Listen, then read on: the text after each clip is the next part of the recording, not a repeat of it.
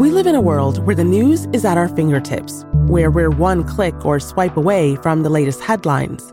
But how often do we stop swiping and scrolling and just listen? It's the difference between knowing what's in the headlines and understanding how it got there. I'm Malika Bilal, and this is The Take, Al Jazeera's daily news podcast, where we bring you the context and the people behind the global stories that matter. Subscribe wherever you listen to podcasts.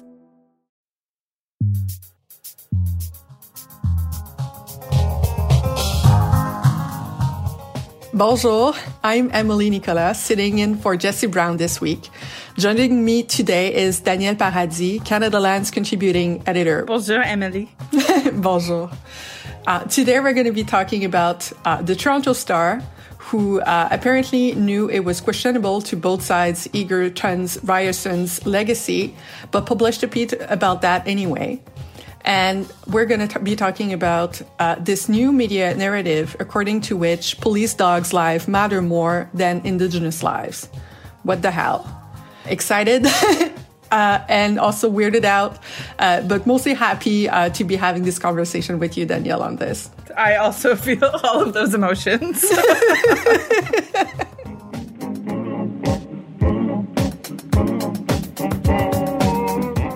This episode is brought to everyone in part by Alana Simpson, Neil Barat, Corinne Whiteway, Jocelyn Ladroute, Nicole Foley, Eric Plant, Dorian Logan, and Angela. Hi, I'm Angela Hall. I'm a shelter administrator in Toronto. Canadaland's Thunder Bay series with Ryan McMahon introduced me to the truth of Canada's lifelong and ongoing treatment of Indigenous peoples. I rely on Canadaland to always provide me with an unfiltered look at what's really going on in Canada.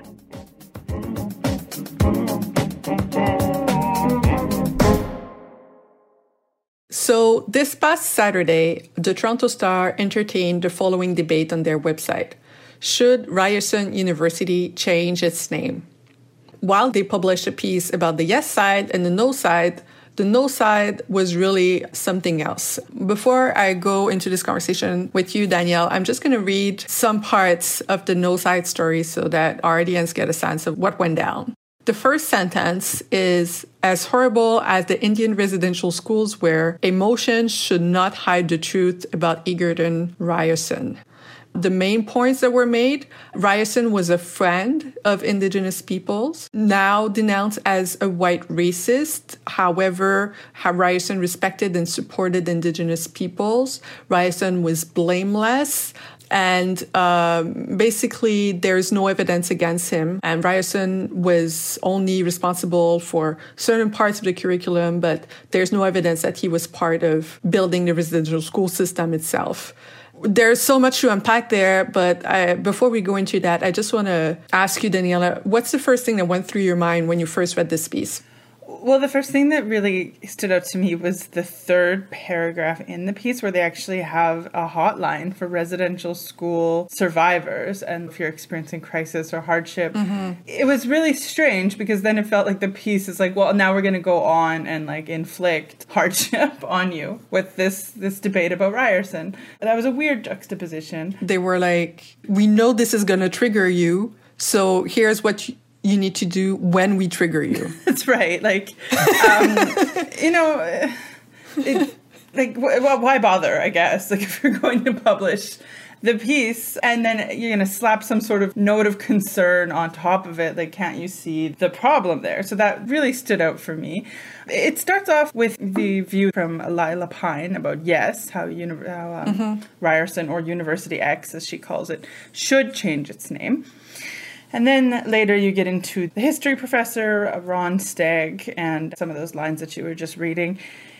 And I don't know, like I get tired of this statue conversation and name change conversation. Interesting. Well, it narrows the discussion of like down to something measurable. Like I understand people in the wake of the 215 residential school bodies found. And since then, the number's been going higher, and I've seen numbers as high as 500. Mm-hmm. I understand that people are looking for something tangible to kind of to react to. And of course, that's going like it makes sense that would be statues or things that Canada honors, which maybe in light of what they've done to Indigenous people, doesn't deserve that same level of honor. So it completely makes sense. And yet, it seems like this discussion about Ryerson has been going on for a long time. Yeah. There were 18 faculty members who asked for the name to be changed. They pointed out to lower Indigenous student enrollment and other things. Right. And I think we should change the name, but that's not the start of the reconciliation process. Like, the start is to actually learn these lessons. Right. I totally agree that we don't want to lose our history. I think we need to learn it better. But the name change and the statues, that can't be where we stop. Yeah, just to give our audience a little sense of, you know, the broader context on this. Following the discovery of the 215 children, the statue, I think, and correct me if I'm wrong, Danielle, was just first vandalized and then toppled. The head was found just across Ontario on the site of protests that's currently going on.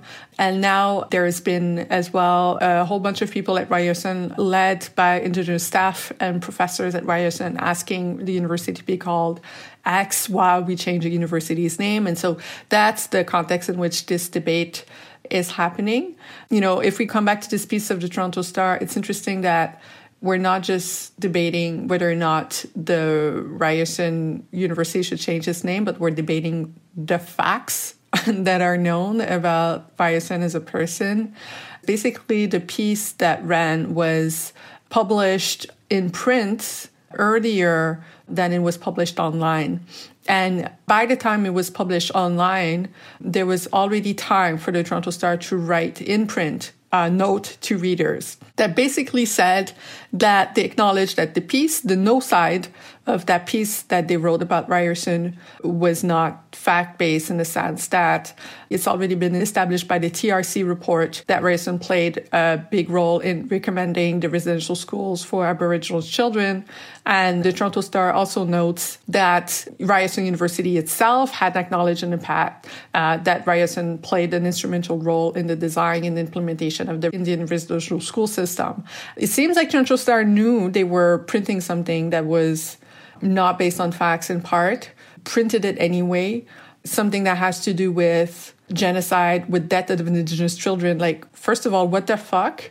And second of all, what do you see that's going on in journalism when it comes to, publishing that kind of op-ed, publishing that kind of text, and like drawing the line basically between what's ethical, what's ideological diversity, and what's, over the line? When it comes to something that's an opinion piece, like, I acknowledge that you have a little bit more latitude, not with factual information. That's where they completely went off the rails.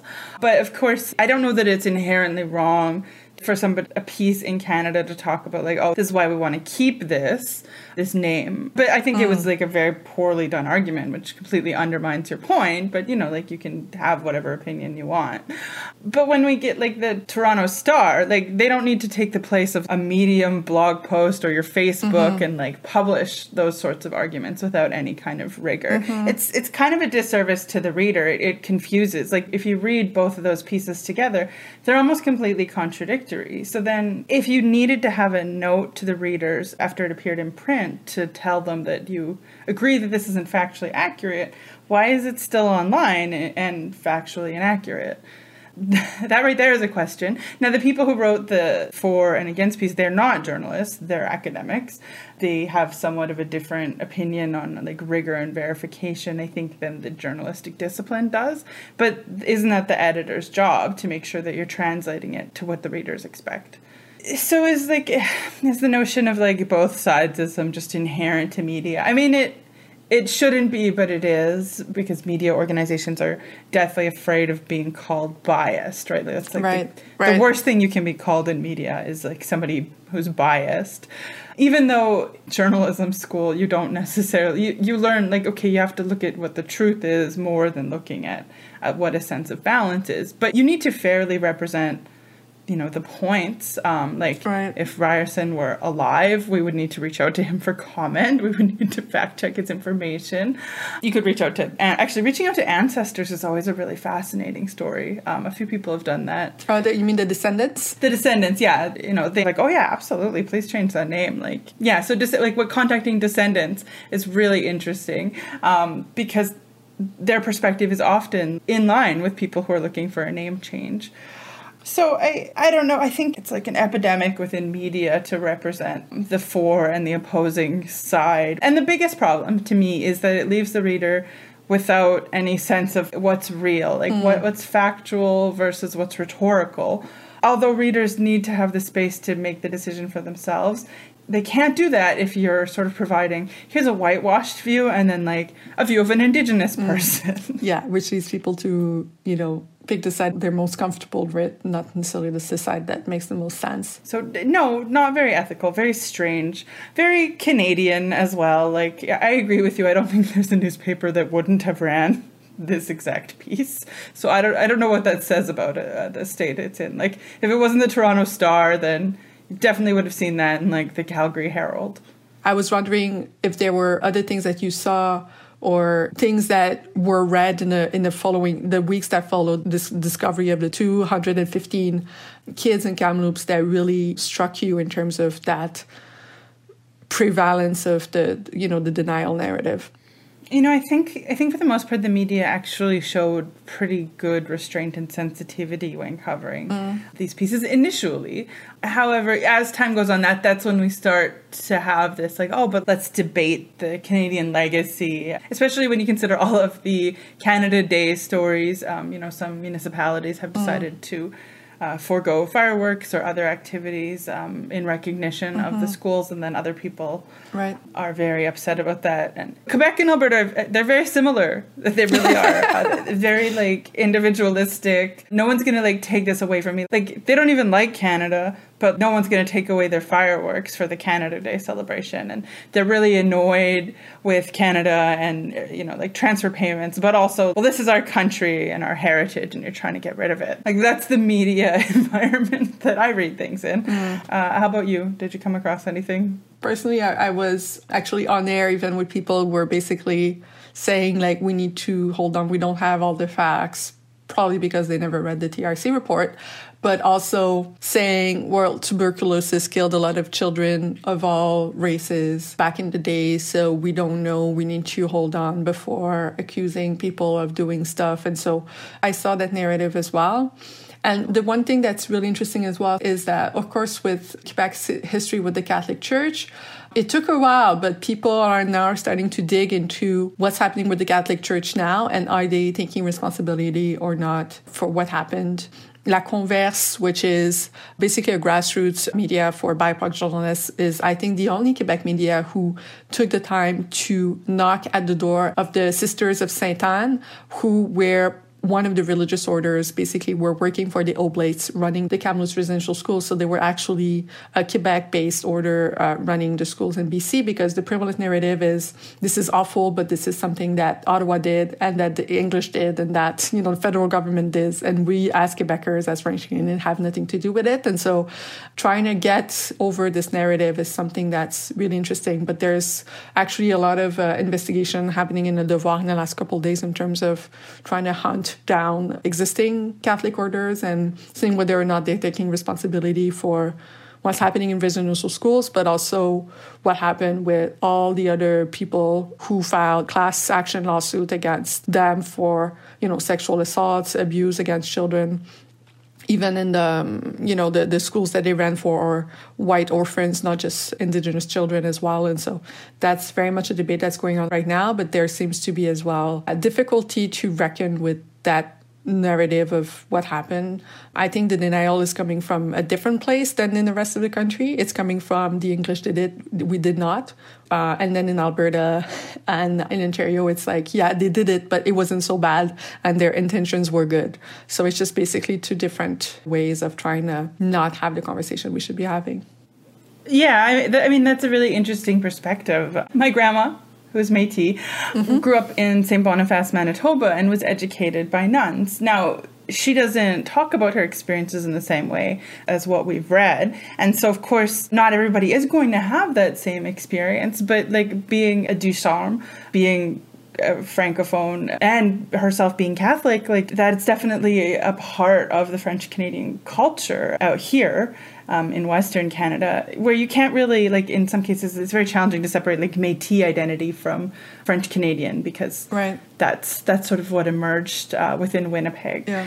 Of course, we know that Catholic institutions are responsible. And there's the same kind of finger pointing within like religious institutions, levels of government, to just avoid looking at the problem. And that's really the biggest issue, right? Is it's not a good story. It's not a story that Canada's going to be happy to talk about, but it is the truth.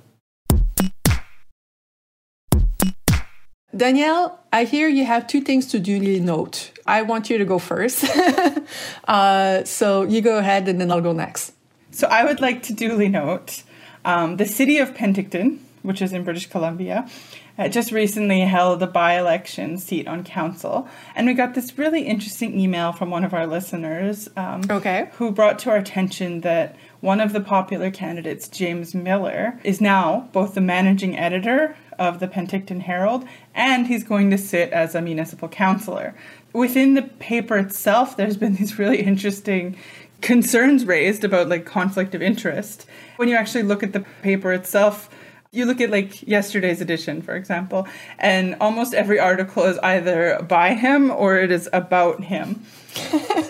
I'm looking at like an A3 spread right now where there's a line that says there'll be a figurative wall between him, meaning Miller, and the news coverage or commentary on City Hall. And then right underneath is a paid advertisement with his little face saying thank you to the voters for supporting him.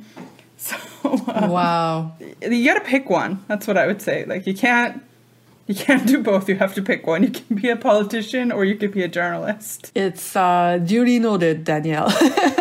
I wanted to also duly note something that's happening in Quebec City. There is basically this collective that's been going on for years now called Sortons les Radios Poubelles, out with trash radio, basically, if I can translate this way, which is basically posting online clips of the most egregious things that are being said on Quebec City's private radios that we could call trash radio for sure. There's been some battles in the 2000s about even not renewing the license of Radio X because of the things that they were saying on the air that would look like hate speech. They were peddling basically conspiracy theories against the evidence of, COVID-19, first of all, existing, and then also against public health measures. And so even the city of Quebec decided to withdraw their ads from the radio station, and a lot of people followed suit.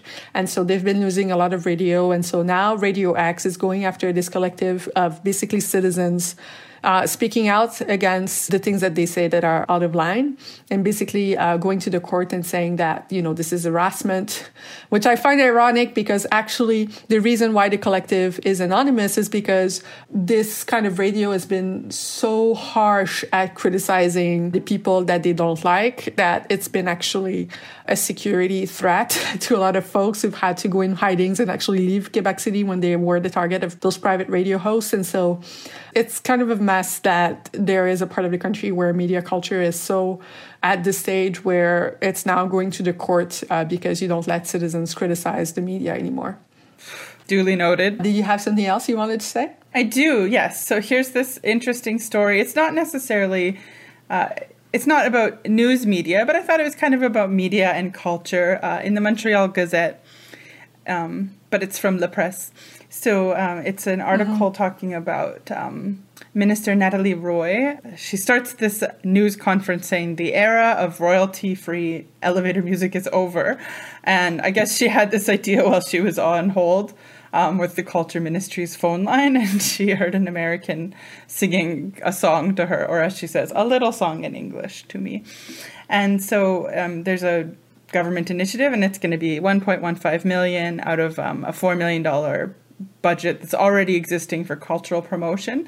And the goal is to profile French and Indigenous and English songs that are coming out of Quebec. So the faculties like Loto Quebec will be affected, and other areas where you would be calling and listening to hold music or elevator music. Yeah. Maybe this is a way to help out some artists during a time when they haven't been able to tour. Like, maybe they can get some royalties. I mean, if it's all Celine Dion, I'm going to be mad. Well, it's funny you bring up Celine Dion because there's an ongoing scandal since the last Habs game with the Las Vegas Knights basically trolling the Habs with photoshopping a Celine Dion picture with their hockey uniform. So now people were trying to figure out online on Twitter, is it a fake picture? Has Celine Dion crossed the floor? Is she a traitor to the Montreal Habs? And so I don't know that before this mystery is resolved and whether before we have any clarity, I don't know that the Quebec government will want to run Celine Dion songs if we don't know whether or not she is still rooting for the Habs. Are there any Celine Dion statues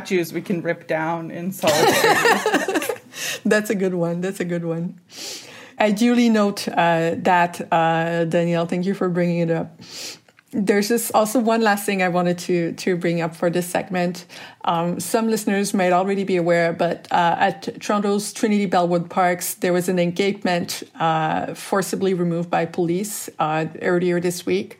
Many people online made comparisons with the police presence during the G20 back in 2010. The pictures that are circulating are looking like they're from Star Wars stormtroopers. Things have since de-escalated, and the homeless there have been moved to temporary housing. Whether or not that's a good thing, there's a lot of people who will have a lot to say about that. But I just wanted to insist on this press release from the Canadian Association of Journalists, because according to them, 5 journalists at the scene told the CAJ that their access to the fence areas in the park were blocked by police.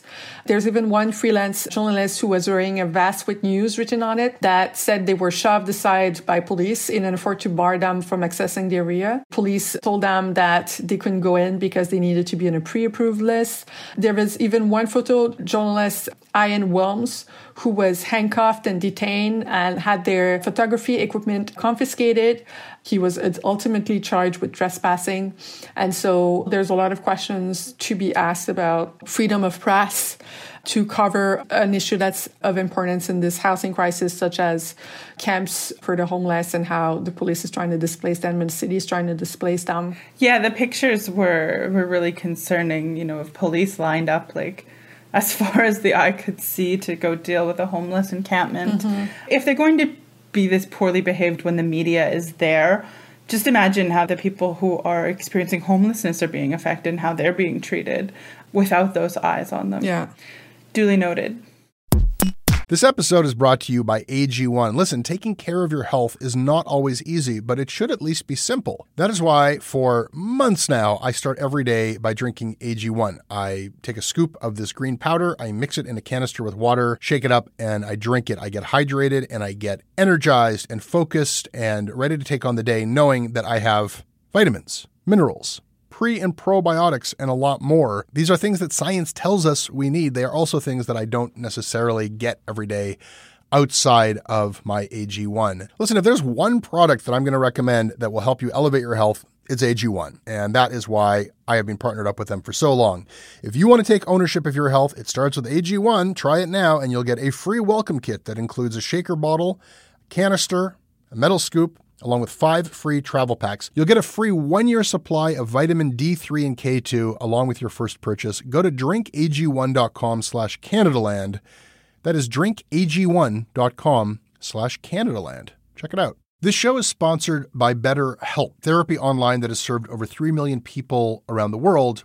And BetterHelp is available here in Canada. A lot of people have various blocks or reasons why they don't just reach out for that help. And one thing you'll hear people say is they just don't have the time. I would like to mount a different argument here, which is that if you are talking to a mental health professional, if you're chatting with somebody about your life and about your priorities, you can clear away a lot of the clutter. You can actually find yourself with more time because you have a better sense of what's important to you. Like, it's an investment that can pay off even in that practical way of organizing your life a bit better. These are some of the advantages in the long run of having something like BetterHelp in your life. As the largest online therapy provider in the world, BetterHelp can provide access to mental health professionals with a wide variety of expertise in mental health. And because you listen to the show, you get 10% off of your first month at betterhelp.com/Canadaland. Once again, it's betterhelp.com/Canadaland.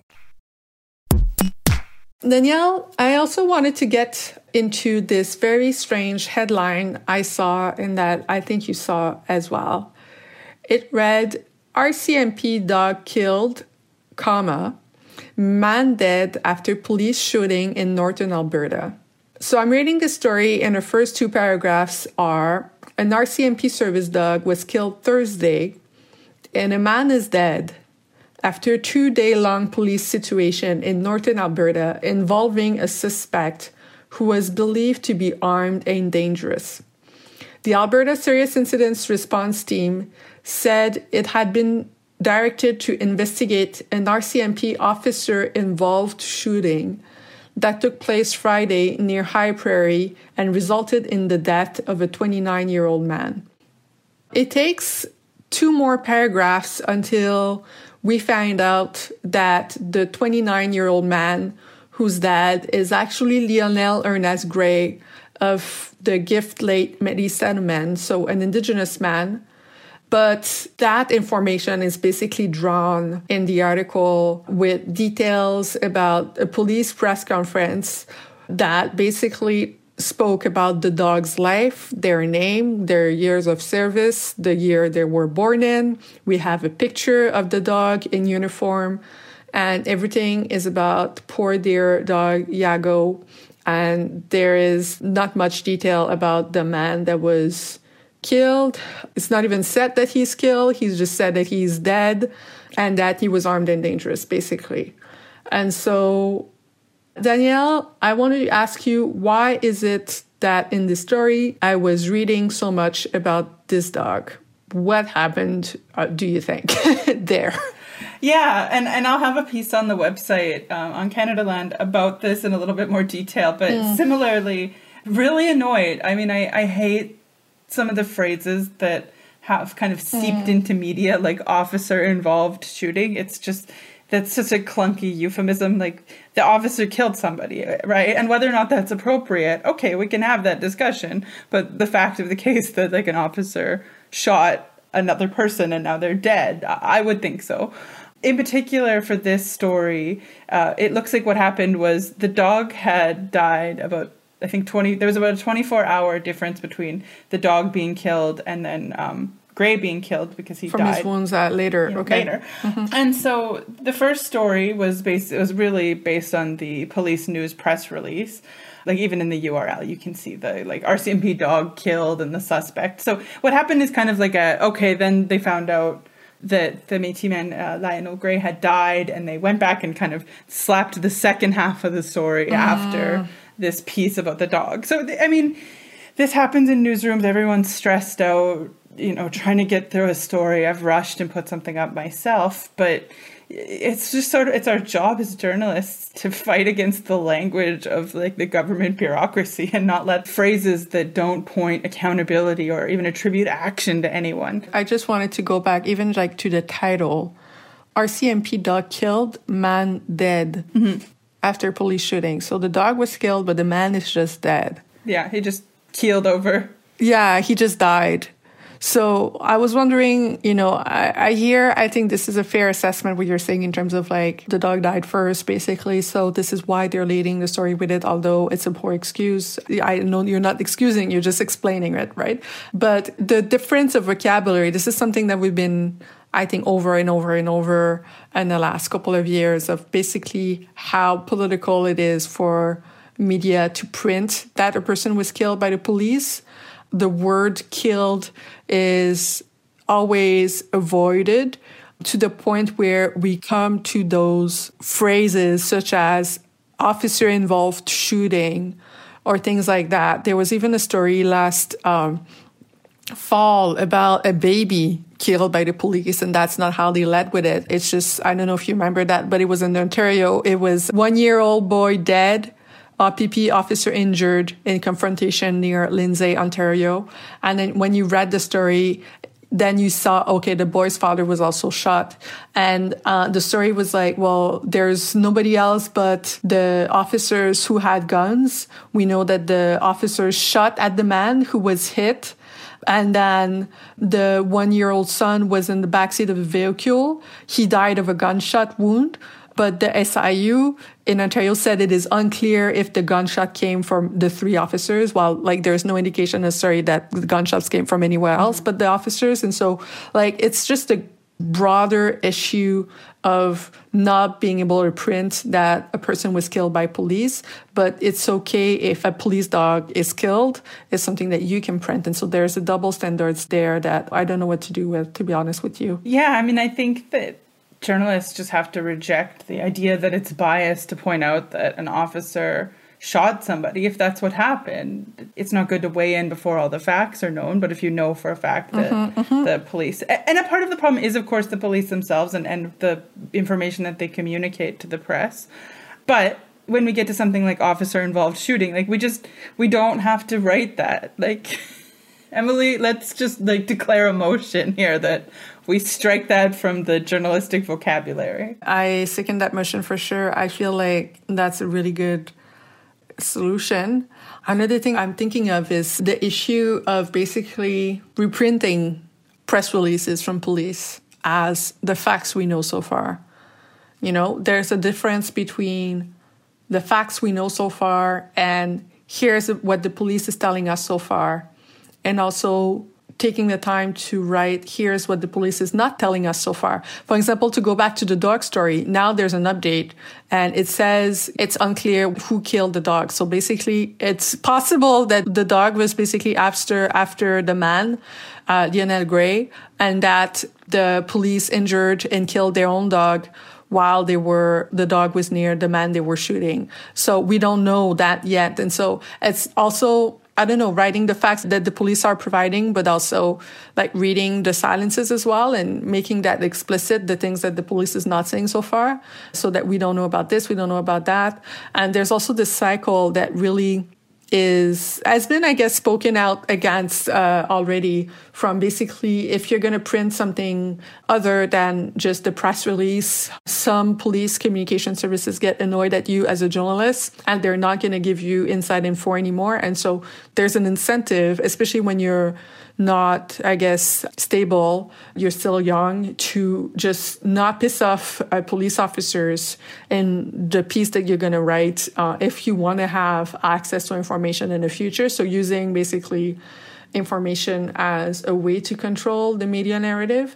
So there's just so many ethical issues there. And I feel like we're going over this again and again every time there's a police shooting of a civilian. And it seems like we're having those conversations, but that kind of headlines and that kind of story gets printed again and again. Like you pointed out, there's precarious positions, there's a need to maintain a respectful relationship with the police, but there's also just a responsibility there's a responsibility of journalists to sort of reject the kinds of things that government institutions would do to us. And we have a long and storied history of fighting with the government, and we shouldn't stop that now. And I'm including, because of course police are usually part of the municipal government level. That's where they come in. Yeah, why do you think we treat police communication agents differently than we do elected officials? Yeah, police just get treated differently no matter what. If you look at budget, for example, any other area of the municipal budget would be open for debate on making cuts. But the second you try to make a cut in a police budget, it's how dare you, and just the notion that there can't possibly be administrative waste or anything. So it's the police are treated uniquely in several different areas. As it comes to the press, I think it's that fear, what we talked about at the beginning of the show, the fear of being called biased, especially in an environment where people are openly criticizing the police. The media perhaps feels oh, we don't want to look like we're trying to protest when we're trying to tell this story. I think that might be some of the inklings. And of course, you see, Ferry Creek, for example, some people actually do have they've developed relationships with law enforcement officers, and that probably has led them to use the versions of the story that they're given rather than being critical, which is what you do when you have a relationship, right? You're less likely to be critical. Right. Another thing that's related to what the point you just said that comes to mind as well, that's been, you know, in my own experience in Montreal, I've been seeing a lot is that people will do the investigation, asking, you know, off the record for police sources to come and give more details of what's in the press release. But they won't do the same thing when it comes to asking people in the community about what happened or what they think might happen. And so oftentimes there's not the same relationships, especially when it comes to Indigenous communities, Black communities with newsroom, for obvious reasons that we all know. And so people will pick up the phone call and have that police ear on, you know, how things are felt from the inside. But there's not necessarily like the community organization contact, or in this case, the Midi settlement from which the man is from. Like nobody thought of, you know, calling them up and seeing what's up with the man. And instead of just basically dehumanizing him. That's the thing. It's like you're not going to get any information on him except that he was potentially dangerous and armed, right? And so from the get-go, the man that was killed is actually dehumanized, or it's implied that he deserved to die from the first paragraph of a story like that. And if there's going to be a story that's ran about who the man was, it's going to be maybe 3 days, 4 days, 5 days after. And I know that sometimes it takes time to reach out to family, and the family is grieving and all of that. So there's also explanations for why that is. But the result of it is that we end up with this media narrative where a person is just basically dehumanized in the police press release right after it's basically killed by the police. And so you have this double dehumanization that's happening, and there seems to be very little, you know, solutions or, you know, ways to go around that. And we just take that for granted, that this is just the way stories are going to run about people being killed by the police. Yeah. And then the investigation, I mean, like, you know, in this case, it's the Alberta Serious Incident Response. But there's other third-party organizations that investigate shootings across Canada. Their investigation's always going to come out like a year or two later. And so the listener, the reader has moved on, doesn't even remember this story. And the details about what happened, they come out so much later. So you're right. There's not a fully human picture here of the man who was shot and killed. But the dog, wow, the dog gets eulogized.